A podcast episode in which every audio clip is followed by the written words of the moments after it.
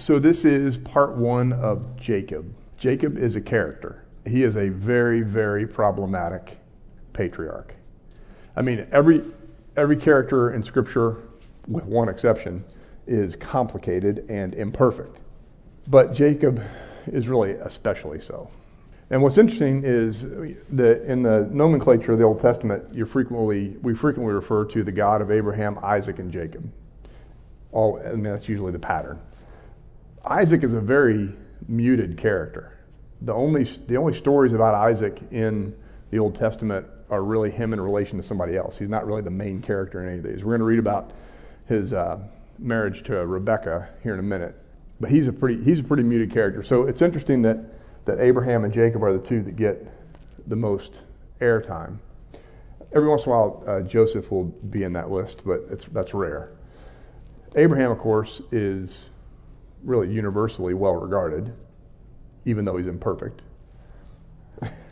Jacob, though, he's a rascal. So we're gonna we're gonna unpack a little bit of Jacob's issues, and he's got many of them. But last week we skipped the 24th chapter, which is the marriage of Isaac and Rebekah. So we're going to go back and revisit that now. Now, Abraham was old, well advanced in years, and the Lord had blessed Abraham in all things. Abraham said to his servant, the oldest of his house, who had charge of all that he had, Put your hand under my thigh, and I will make you swear by the Lord. I don't hate that that custom went by the wayside, by the way. Just side note.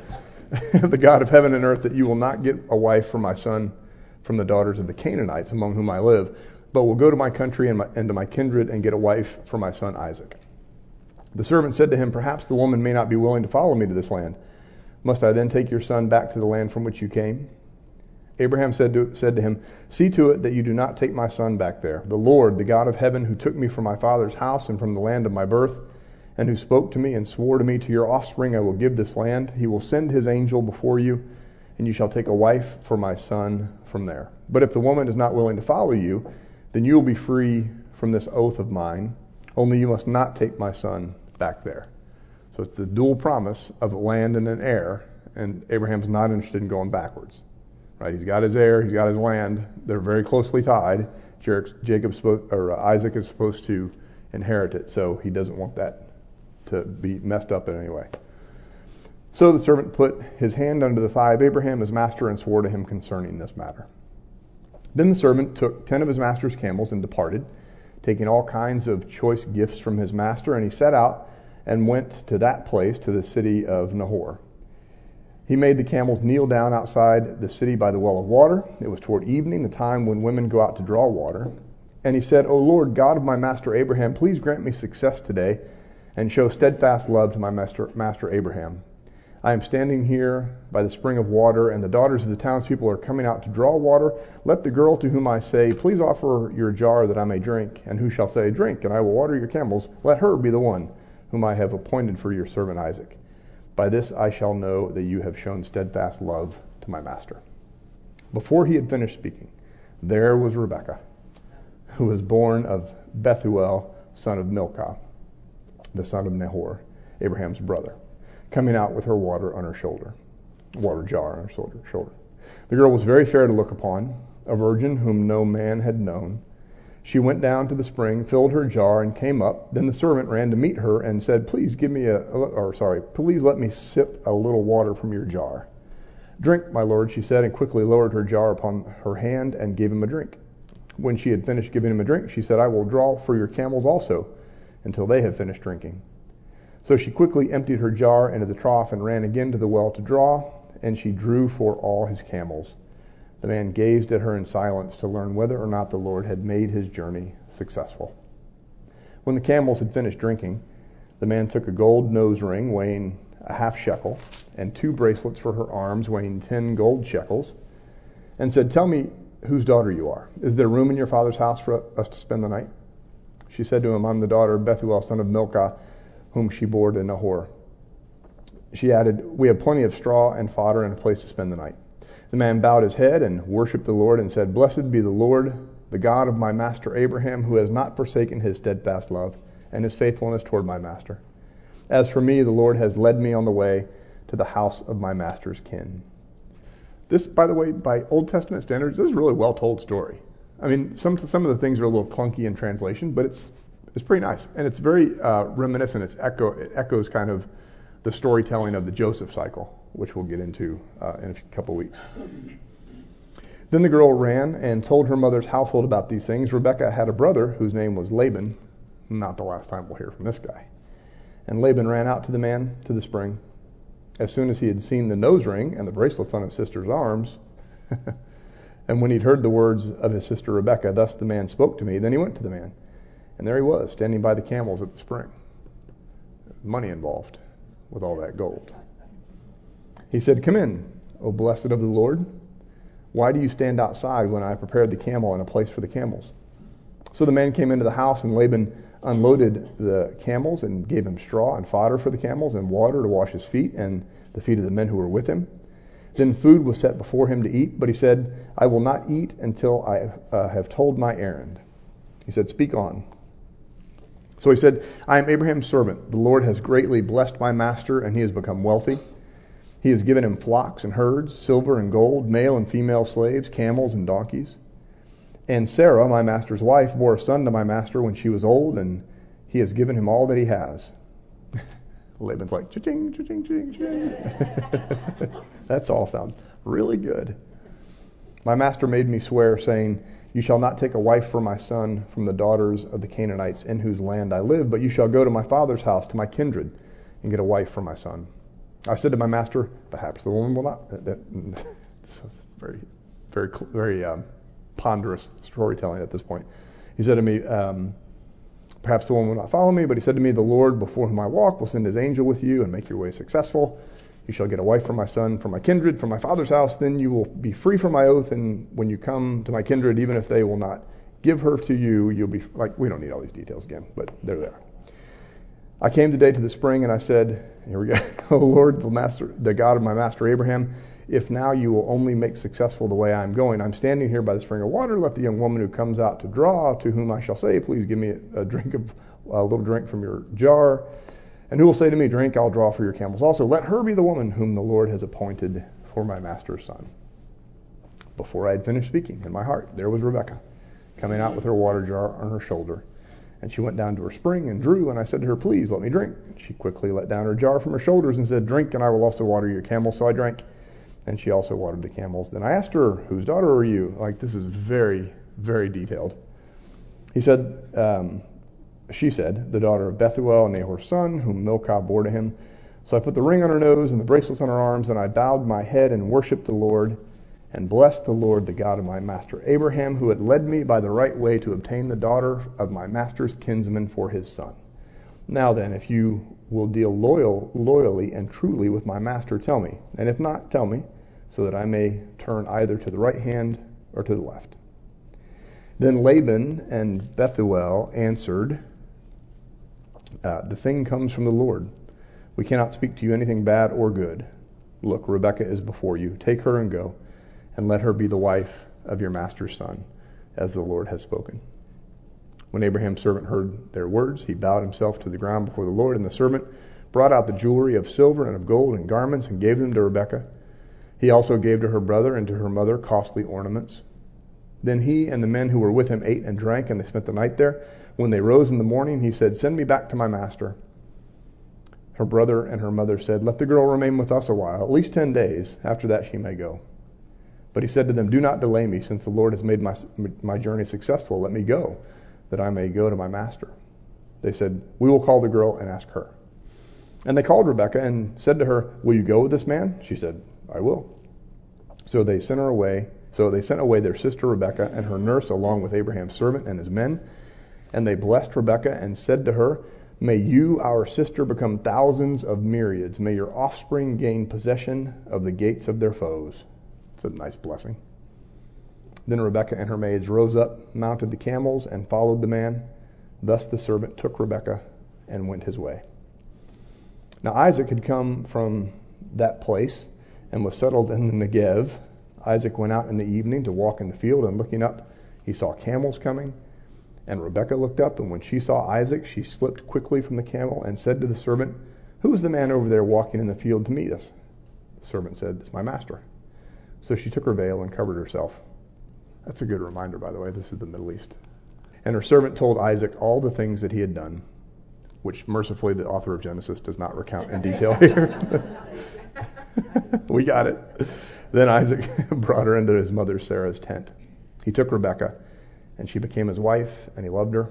So Isaac was comforted, comforted after his mother's death. Um, so this is like its own story.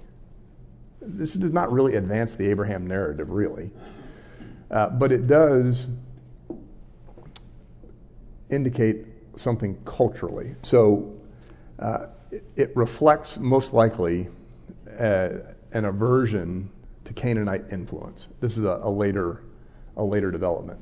I mean, it, I'm not saying it didn't happen this way. Abraham probably did uh, want a, a wife for his son that was from his hometown, mm-hmm. right? He, he wanted to keep that Aramean influence.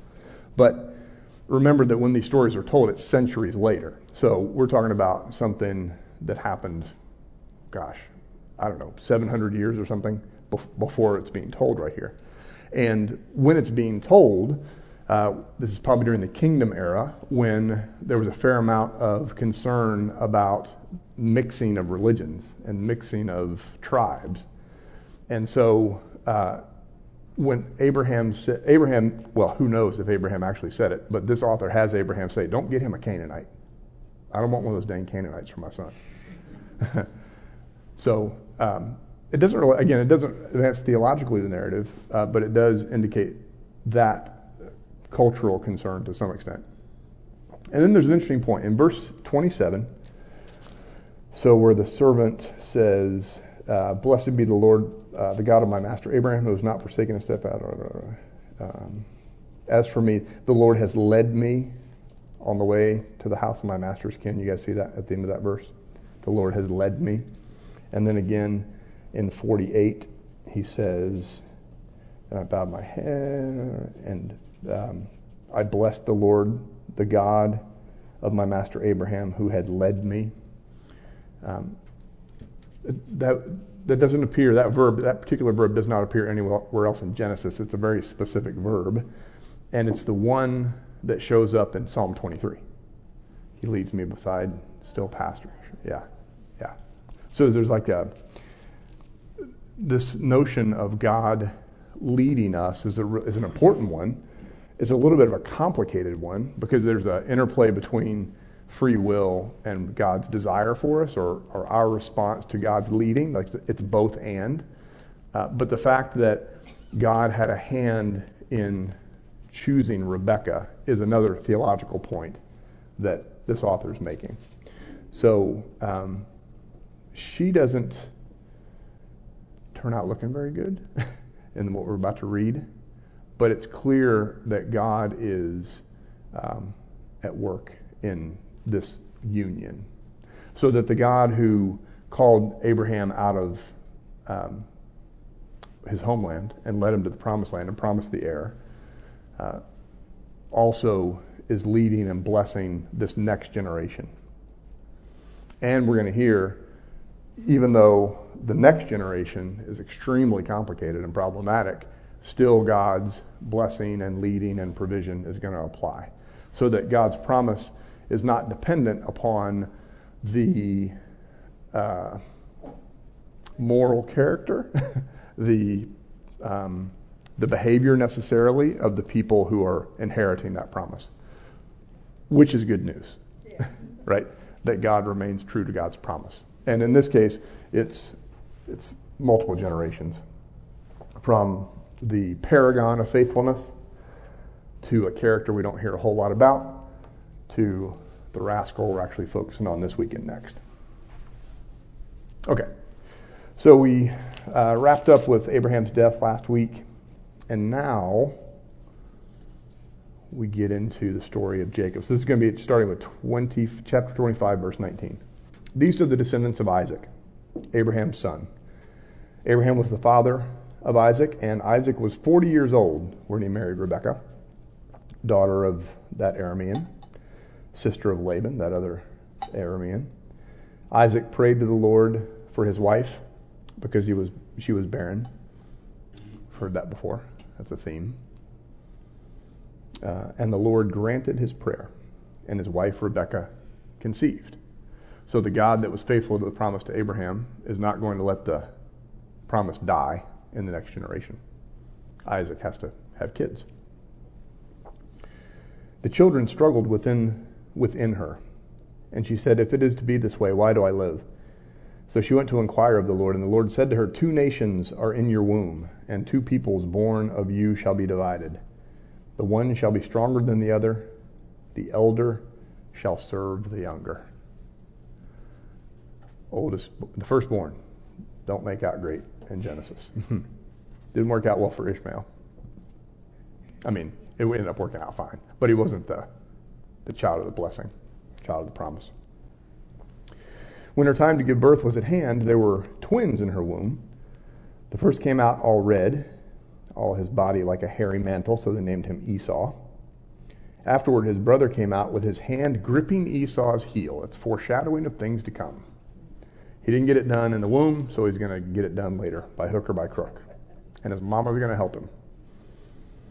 Um, so he was named Jacob. Jacob means, like, you can translate it a bunch of different ways. The one that's, I think, kind of get that his character is I don't, I don't know what your study notes say in your Bible, but uh, the one who grasps sometimes is the way it's written. Yeah, he grasps. Or that says S U P P L A N T E R, supplanter. Isaac was 60 years old when she bore them. When the boys grew up, Esau was a skillful hunter, a man of the field, while Jacob was a quiet man, living in tents. Isaac loved Esau because he was fond of game, and Rebekah loved Jacob. uh oh. That's not good, right? Once, when Jacob was cooking a stew, Esau came in from the field, and he was famished. Esau said to Jacob, Let me eat some of that red stuff, for I'm famished. Therefore, he was called Edom. There's a whole thing with like the Edomites and Esau, and but I, we're not going to get into all that. Jacob said, First, sell me your birthright. Esau said, I'm about to die. Of what use is a birthright to me? So Jacob said, swear, me, swear to me first. So he swore to him and sold his birthright to Jacob. Then Jacob gave Esau bread and lentil stew, and he ate and drank and rose and went his way. Thus Esau despised his birthright. So in there's this ancient have you guys heard this word? Primogeniture like that means the dominance of the firstborn or the primary place of the firstborn. And in biblical times, the firstborn got a double portion. Do you know what that means? So if you have um, two kids, you would divide your estate into threes, and the oldest would get two, and the youngest would get one. So when what Esau has done here basically is given over this birthright to his uh, brother, his younger brother only technically younger brother because they're twins, right? But none, younger brother nonetheless. So um, what's what happens in this weird story, and we used to teach uh, junior high Sunday school when we were very early uh, in the Methodist Church, and this came up all the time. like this weird story came up all the time with junior high kids, and they're like, "What? This is the weirdest thing." And I have to say, "Yeah, it's kind of the weirdest thing. You're right." Um, but it it kind of it points out the, the conflict that is going to be kind of at the heart of Jacob's existence. Like his whole, his whole story is fraught with conflict from the beginning, or as soon as we start hearing about him. In this case, when he's in the womb, he was already not happy with his place in the world. And one thing that's going on here is like this is a human way of looking at it that the firstborn is the most important that's a that's ancient cultures looked at it that way.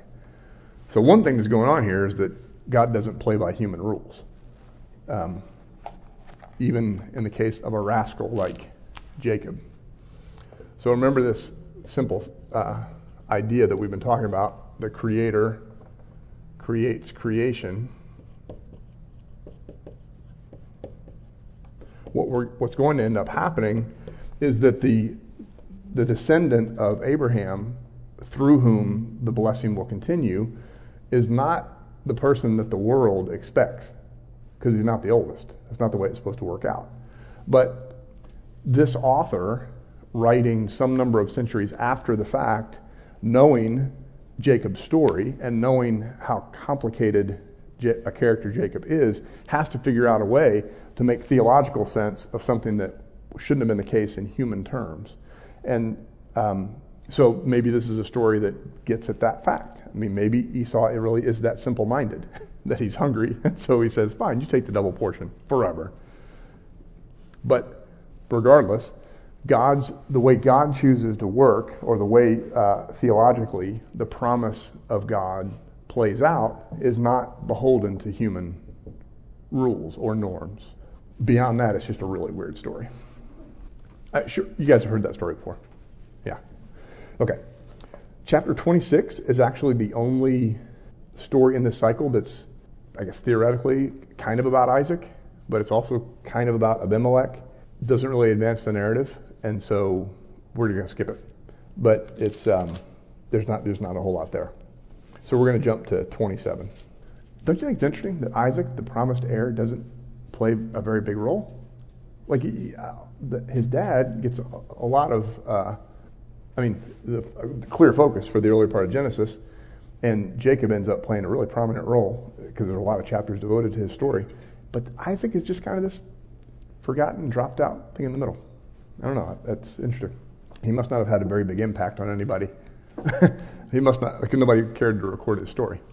So, 27. When Isaac was old and his eyes were dim so that he could not see, uh, he called his elder son Esau and said to him, My son. And he answered, Here I am. He said, See, I am old. I do not know the day of my death. Now then, take your weapons, your quiver, and your bow, and go out to the field and hunt game for me. Then prepare for me savory food, such as I like, and bring it to me to eat, so that I may bless you before I die. Now, Rebekah was listening when Isaac spoke to his son Esau.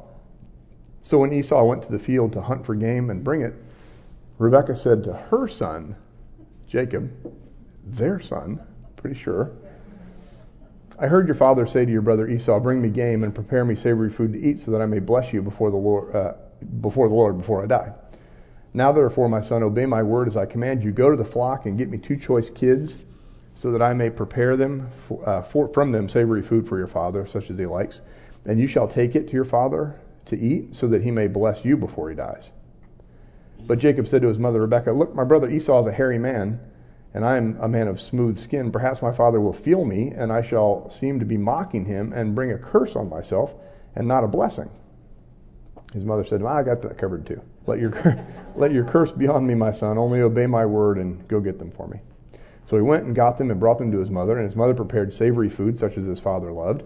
Then Rebekah took the best garments of her elder son Esau, which were with her in the house, and put them on her younger son Jacob. And she put one, uh, the skins of the kids on his hands and on the smooth part of his neck. Then she handed the savory food and the bread that she had prepared to her son Jacob. So he went into his father and said, My father. And he said, Here I am. Who are you, my son? Jacob said to his father, I am Esau, your firstborn. I have done as you told me. Now sit up and eat of my game so that you may bless me. But Isaac said to his son, How is it that you have found it so quickly, my son? he answered, Oh, because the Lord granted me, Lord God granted me success. I'll be dragging God into this. Jeez Louise. and then Isaac said to Jacob, Come near that I may feel you, my son, to know whether you are really my son Esau or not. I mean, this is a really weird story, right? This author could not have had a high opinion of very many of these characters, right? I mean, Isaac comes across like a total knucklehead. Rebecca, like what? He, that poor old guy. Well, yeah, I don't know. I feel, uh, I guess, but I feel like I don't know. I, this shouldn't be so easy to trick him, I wouldn't think. I mean, I don't know. That, you can write, you can read Isaac more sympathetically than Rebecca, that's for sure. Rebecca is uh, a, a, tough, a tough character. So Jacob went up to his father Isaac, who felt him, and said, "The voice is Jacob's voice, but the hands are the hands of Esau. He did not recognize him because his hands were hairy like his brother Esau's hands. So he blessed him. He said, Are you really my son Esau? He answered, I am. Then he said, Bring it to me that I may eat of my son's game and bless you. So he brought it to him, and he ate. And he brought him wine, and he drank. Then his father Isaac said to him, Come near and kiss me, my son. So he came near and kissed him, and he smelled the smell of his garments and blessed him, and said, Ah, the smell of my son is like the smell of a field that the Lord has blessed. May God give you of the dew of heaven, and of the fatness of the earth, and plenty of grain and wine.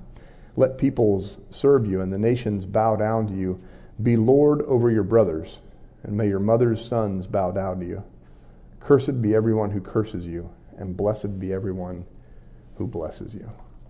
I like Isaac less now because that's not a great like your sons. I don't know. It's, it's this weird family dynamic where there's conflict and there's rivalry and there's uh, unresolved uh, grasping that is actually here finally resolved with the help of a mother who, for some reason, chooses one son over the other.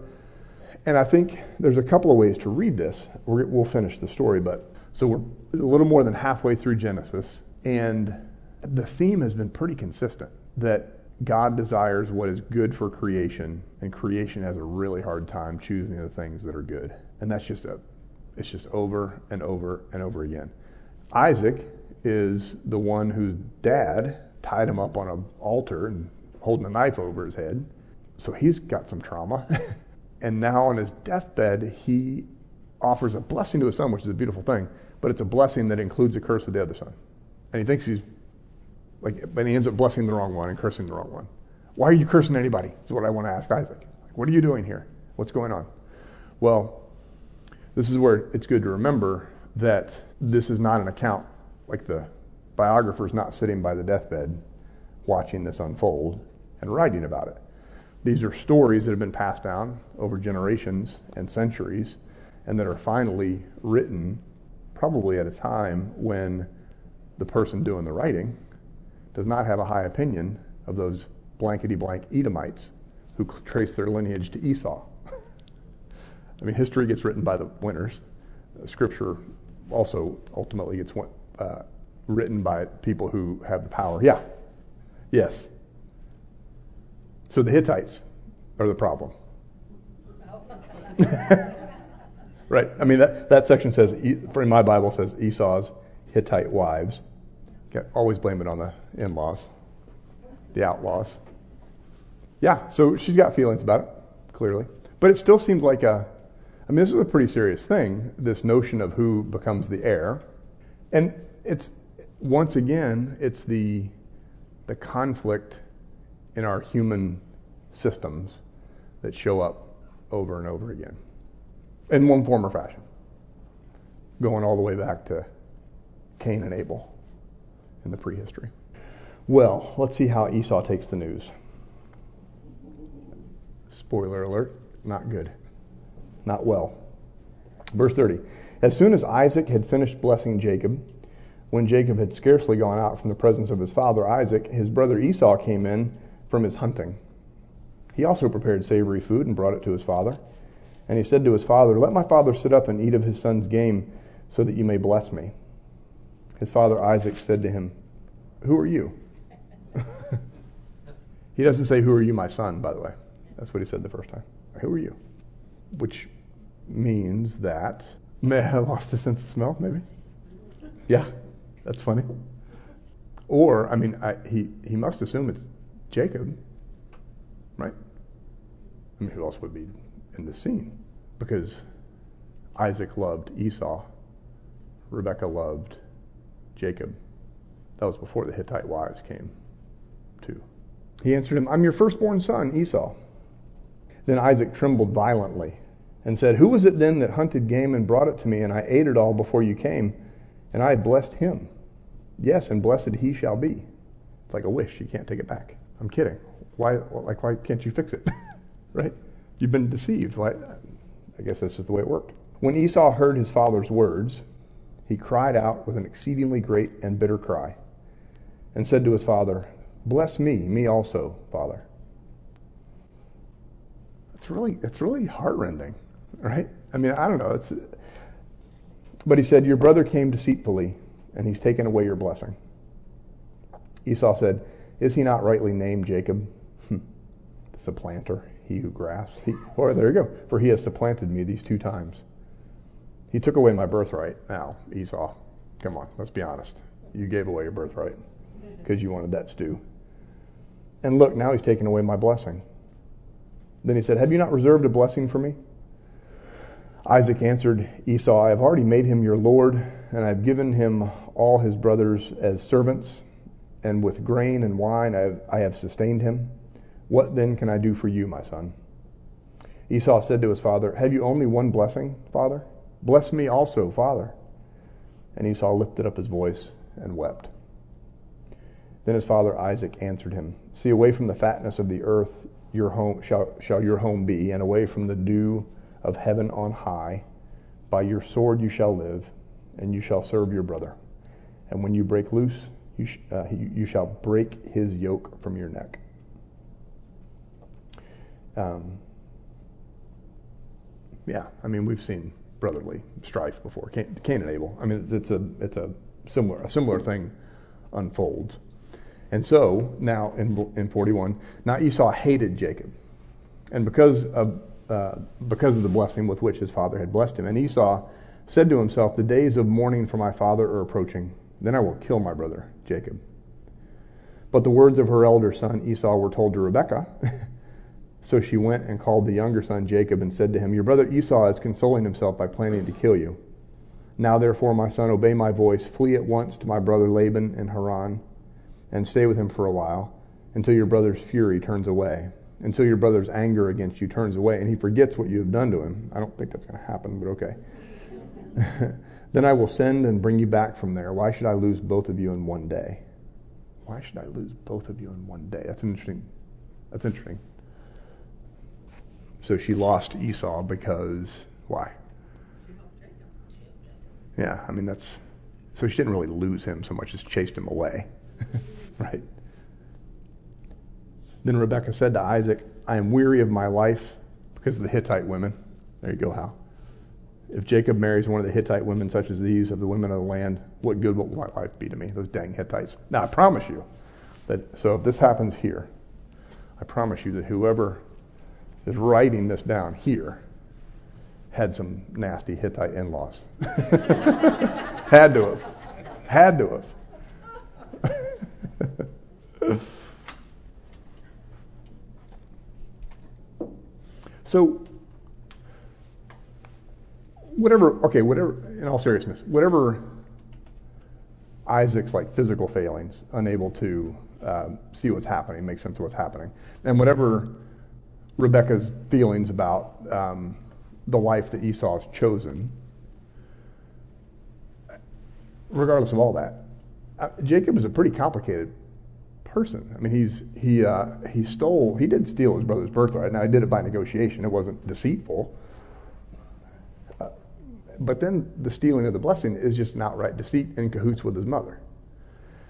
And um, we're we're going to spend two weeks on Jacob because his story is so uh, compelling. I mean, do you, you guys know what how Jacob eventually becomes known? Like, you know what his new name is? Israel. Israel. So the namesake for the chosen people ends up being this guy, which is perhaps a very self aware um, theological point that the what Brueggemann calls the theologians of Israel are making. Um, he's going to wrestle with God at Peniel, and he's going to win, and he's going to get a limp, he's going to get a new name. And this supplanter, this person who's extremely problematic, is in conflict with everybody, ends up becoming the person for whom the nation is named. And I think there's, I just feel like we need to wrestle with that a little bit because, you know, David, for all of his uh, flaws, specifically with Bathsheba, and he's not a great dad, as it turns out, either. That seems to be a theme.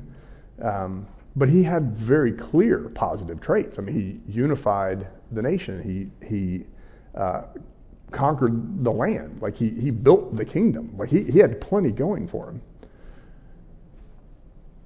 Jacob is a schemer from before the time he's born. So what does that mean? And What does that mean for um, God's faithfulness to to us despite our flaws? I mean, it says a lot about God's grace, I think, for sure. But of all the characters in Genesis, he is the most problematic. Yeah. What's the point? Like, what's the theological point of that? Right. It's a great question. So, um, I was I'm reading Brueggemann's commentary, as I've said several times now, and the way he describes it, and I'm not I'm not I'm not entirely settled about this, to be honest. It, it, turn back to 25 real quick. So this is the when Esau and Jacob are, are born in chapter 25, verse 23. So Rebecca is having problems with the pregnancy, and she goes to God and says, I don't think I can do this. Like, I didn't want to be barren, but wow, this is really bad. What's going on? And the Lord said to her, Two nations are in your womb, and two peoples born of you shall be divided. That certainly explains something that does end up happening. Two tribes that end up at, at odds. The one shall be stronger than the other, the elder shall serve the younger. What Brueggemann calls that in all of the subsequent commentary work is an oracle. That God is saying that's what's going to happen as though God is at work in that, which I think is, I'm not sure I'm comfortable with that, to be honest with you. I read that as an omniscient God knowing what's going to happen and just describing what is going to happen. But the, the, there's nothing of God's purpose in that. And yet, the rest of these, the chapters that we've read tonight or this afternoon, you know, depending on how you read the Bible, depending on how you read the agency of God and all this, God's hand could be at work in this. That's, but that's really, I don't know. That's really, what do y'all think? Does that make you comfortable? Do you think God is at work in Jacob's deceit? And what I mean by that is, Well, so maybe she is um, helping bring into existence what God had, what we understood God to be predicting. Yeah. But, but if I'm just super uncomfortable with this, and I, I'm, I'm, I am um, honestly, I'm, I'm show, Billy Abraham. Do you know the name Billy Abraham? Professor at, at Perkins, one of the finest human beings I've ever met. Pushed me intellectually, died this week suddenly. Yes, he died Thursday. But Billy used to say, oh, I, I, really do love that guy. Um, sorry, he's, he's in glory, so he's good. Uh, but he used to say, I'm showing my theological underwear. And he, and he had, and he had Irish, he, had, he, was from Ireland, so he had this really beautiful Irish lilt. So I'm, I'm showing my own bias here, that, I'm, that this notion that God causes this kind of thing really just really makes me uncomfortable. But you can clearly be a faithful Christian and believe that. I'm just saying that doesn't make me comfortable. But here's, there's, for me, you know, there's these two different concepts, kairos and chronos. Chronos is time as we experience it. It unfolds. Like right now is earlier than it will be at six o'clock. Like I, I can only experience time in a linear fashion. Kairos is God's time, and God is not bound by chronos. So that when, when, when Scripture says, you know, God knows all the numbers of our days, it's not that God kills us on day 1,200 or whatever the day is. It's that God knows that that's our last day ahead of time. So when I read something like this that Brueggemann calls an oracle, I think, well, I mean, God sees that Jacob is whew, a piece of work, and Rebecca's. This guy over here that wrote all this. Yeah. Mm-hmm. Yeah. So the question is, um, if a much later author is writing from the perspective, say, of the southern tribes, and they have a conflict with the northern tribes, which would include Esau and his descendants, then wouldn't it naturally be the case that the people in Jerusalem who trace their lineage through Jacob would have to somehow explain how all that happened? Like, what? the the point of your, the bottom line of your question is what part of this is human, human interpretation of what of a story that's been passed down, and what percentage is the revelation of God that has really important theological underpinnings, which is also your question about like what's the big deal with the birthright? Like, I don't get it. Yeah, for sure. We'll read that. So there's definitely something in Jacob that leads to his success, even if it's by maybe unsavory means, right? For sure. But it's a it's a it's that's always the question we need to ask. What percentage, like what of this is a human author slash editor um, kind of interpreting history through its, his own his almost certainly his own lens for his own place and time, and what percentage of it is this theology that was uh, revealed to characters along the way who kept it alive, storytelling around the fireplace, and then ends up in the hands of a scribe with a pen. And I think that is kind of a core issue of biblical interpretation. Um, but I, because I read this as a 21st century Christian and think, just fix it, Isaac. he lied to you. Take it back. This, it's not magic.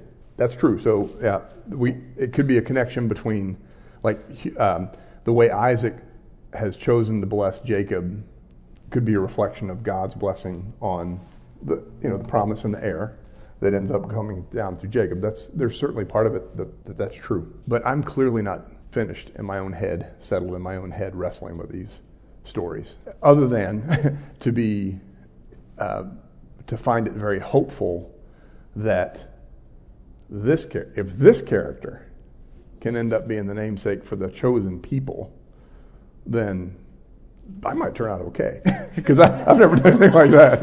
it might be okay for me. Yeah. Right. Yes, and that does for sure end up happening. The split between the two nations, no question about that. Um, so then the then the question becomes: uh, Is that because that's those are words on the lips of God? So that's even even the storyteller, even the the authors and editors in the Bible that are most biased for their own particular view um, are reluctant to speak for God. So is I would be really curious to talk to the first person who got that story, who got, who got the scoop on that, because Rebecca was long dead by the time uh, by the time that story got written. I, the other fun thing to, to watch or to read would be the book that ends, ends up in Esau's family. yeah, how? Twisted around each other. 100%. First, he chases after those Hittite women, and now, and now, in Ishmael's line. What is going on with Esau? That's why he ends up looking so bad in the story. how you got us up to that point. So I'm going to go to. No, that's good. That's good. We're going to go to the next verse. By the way, I forgot. I should mention, you can read in Hebrews 11 and 12, and then Romans 9, New Testament interpretations about what's going on here with Esau and, and uh, Jacob. Uh, but that's way, way, way down the line. Uh, so Hebrews 11, 20 and 21, and then Hebrews 12, 12 and 17, 12 to 17, uh, and then Paul in Romans 9, 6 to 13 tries to make sense of how Israel. Not all of it deal with some of the specifically the questions we're talking about, but it's those are verses that explore some of what's going on here with Esau and Jacob. Um, all right, let's let's do. Yeah, we got time. So 28:10. Jacob left Beersheba and went toward Haran because he's going to meet his uncle Laban, and that's going to get complicated too. We'll read that next week. He came to a certain place and stayed there for the night because the sun had set. Taking one of the stones of the place, he put it under his head and lay down in that place. And he dreamed that there was a ladder set up on earth, the top of it reaching to heaven, and the angels of God were ascending and descending on it. This, of course, is Jacob's ladder. And the Lord stood beside him and said, I am the Lord, the God of Abraham, your father, and the God of Isaac. The land on which you lie I will give to you and to your offspring and your offspring shall be like the dust of the earth, and you shall spread abroad to the west, and to the east, and to the north, and to the south. And all the families of the earth shall be blessed in you and in your offspring. Listen, this is the promise that he made to Abraham. it's Isaac's kind of a no-show, but God's not going to go back on the promise just because Jacob, uh, imperfect, it would be a very generous word. Just because Jacob's imperfect doesn't mean that God's going to go back on that promise. God made this promise to Abraham. God fully intends to keep it.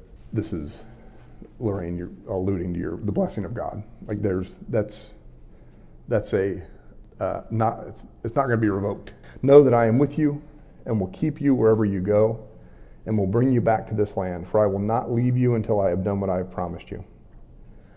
Then Jacob woke from his sleep and said, Surely the Lord is in this place, and I did not know it. And he was afraid and said, How awesome is this place? There is this is none other than the house of God, and this is the gate of heaven. So Jacob rose early in the morning, and he took the stone that he had put under his head and set it up for a pillar and poured oil on top of it. He called that place Bethel.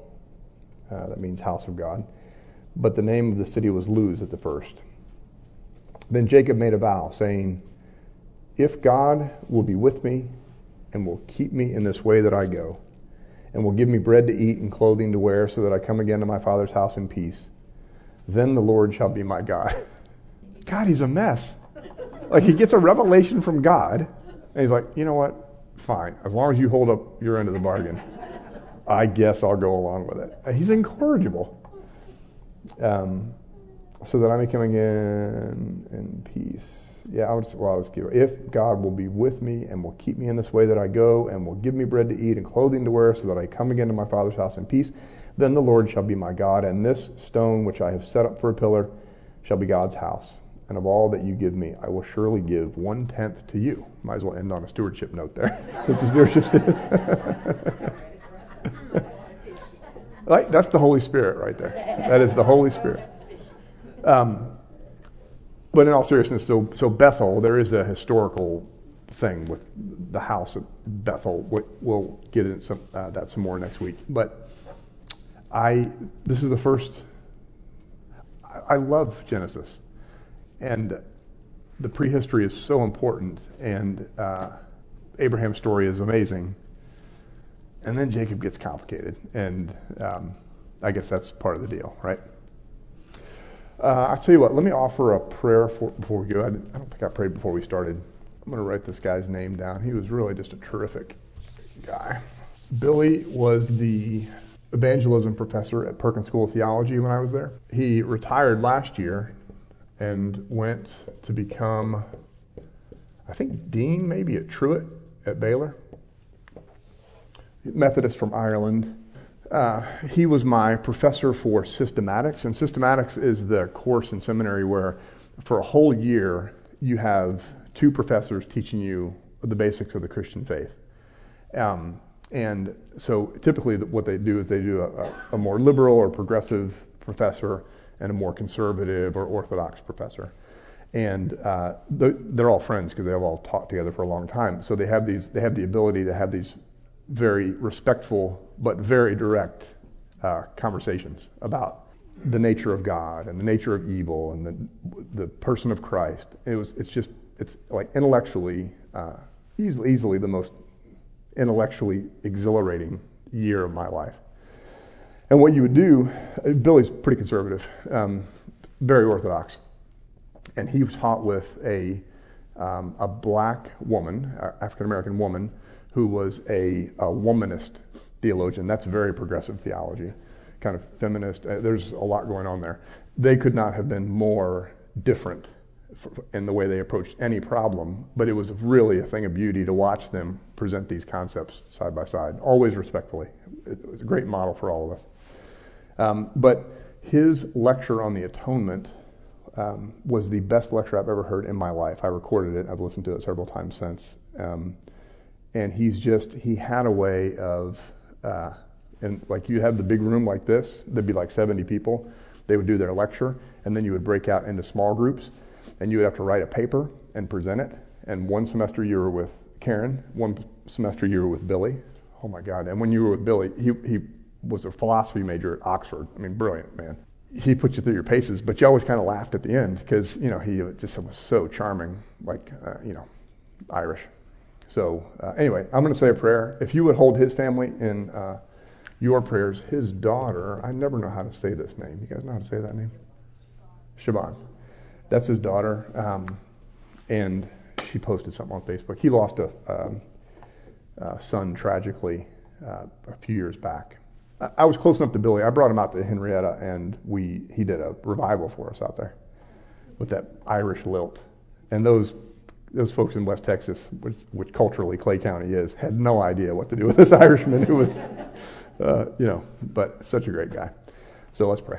Gracious God, we give you thanks for uh, the time to gather and to wrestle with these uh, these texts that are the most foundational and important texts in our lives. We know that they reveal the most important things that we need to know about you, and then there's a lot of other weird stuff in there. And uh, we give you thanks for the freedom and the power of your Holy Spirit to make sense of it all. Uh, today, we hold in prayer especially Billy Abraham, his family. We know that he has gone on to glory, and we give you thanks for that.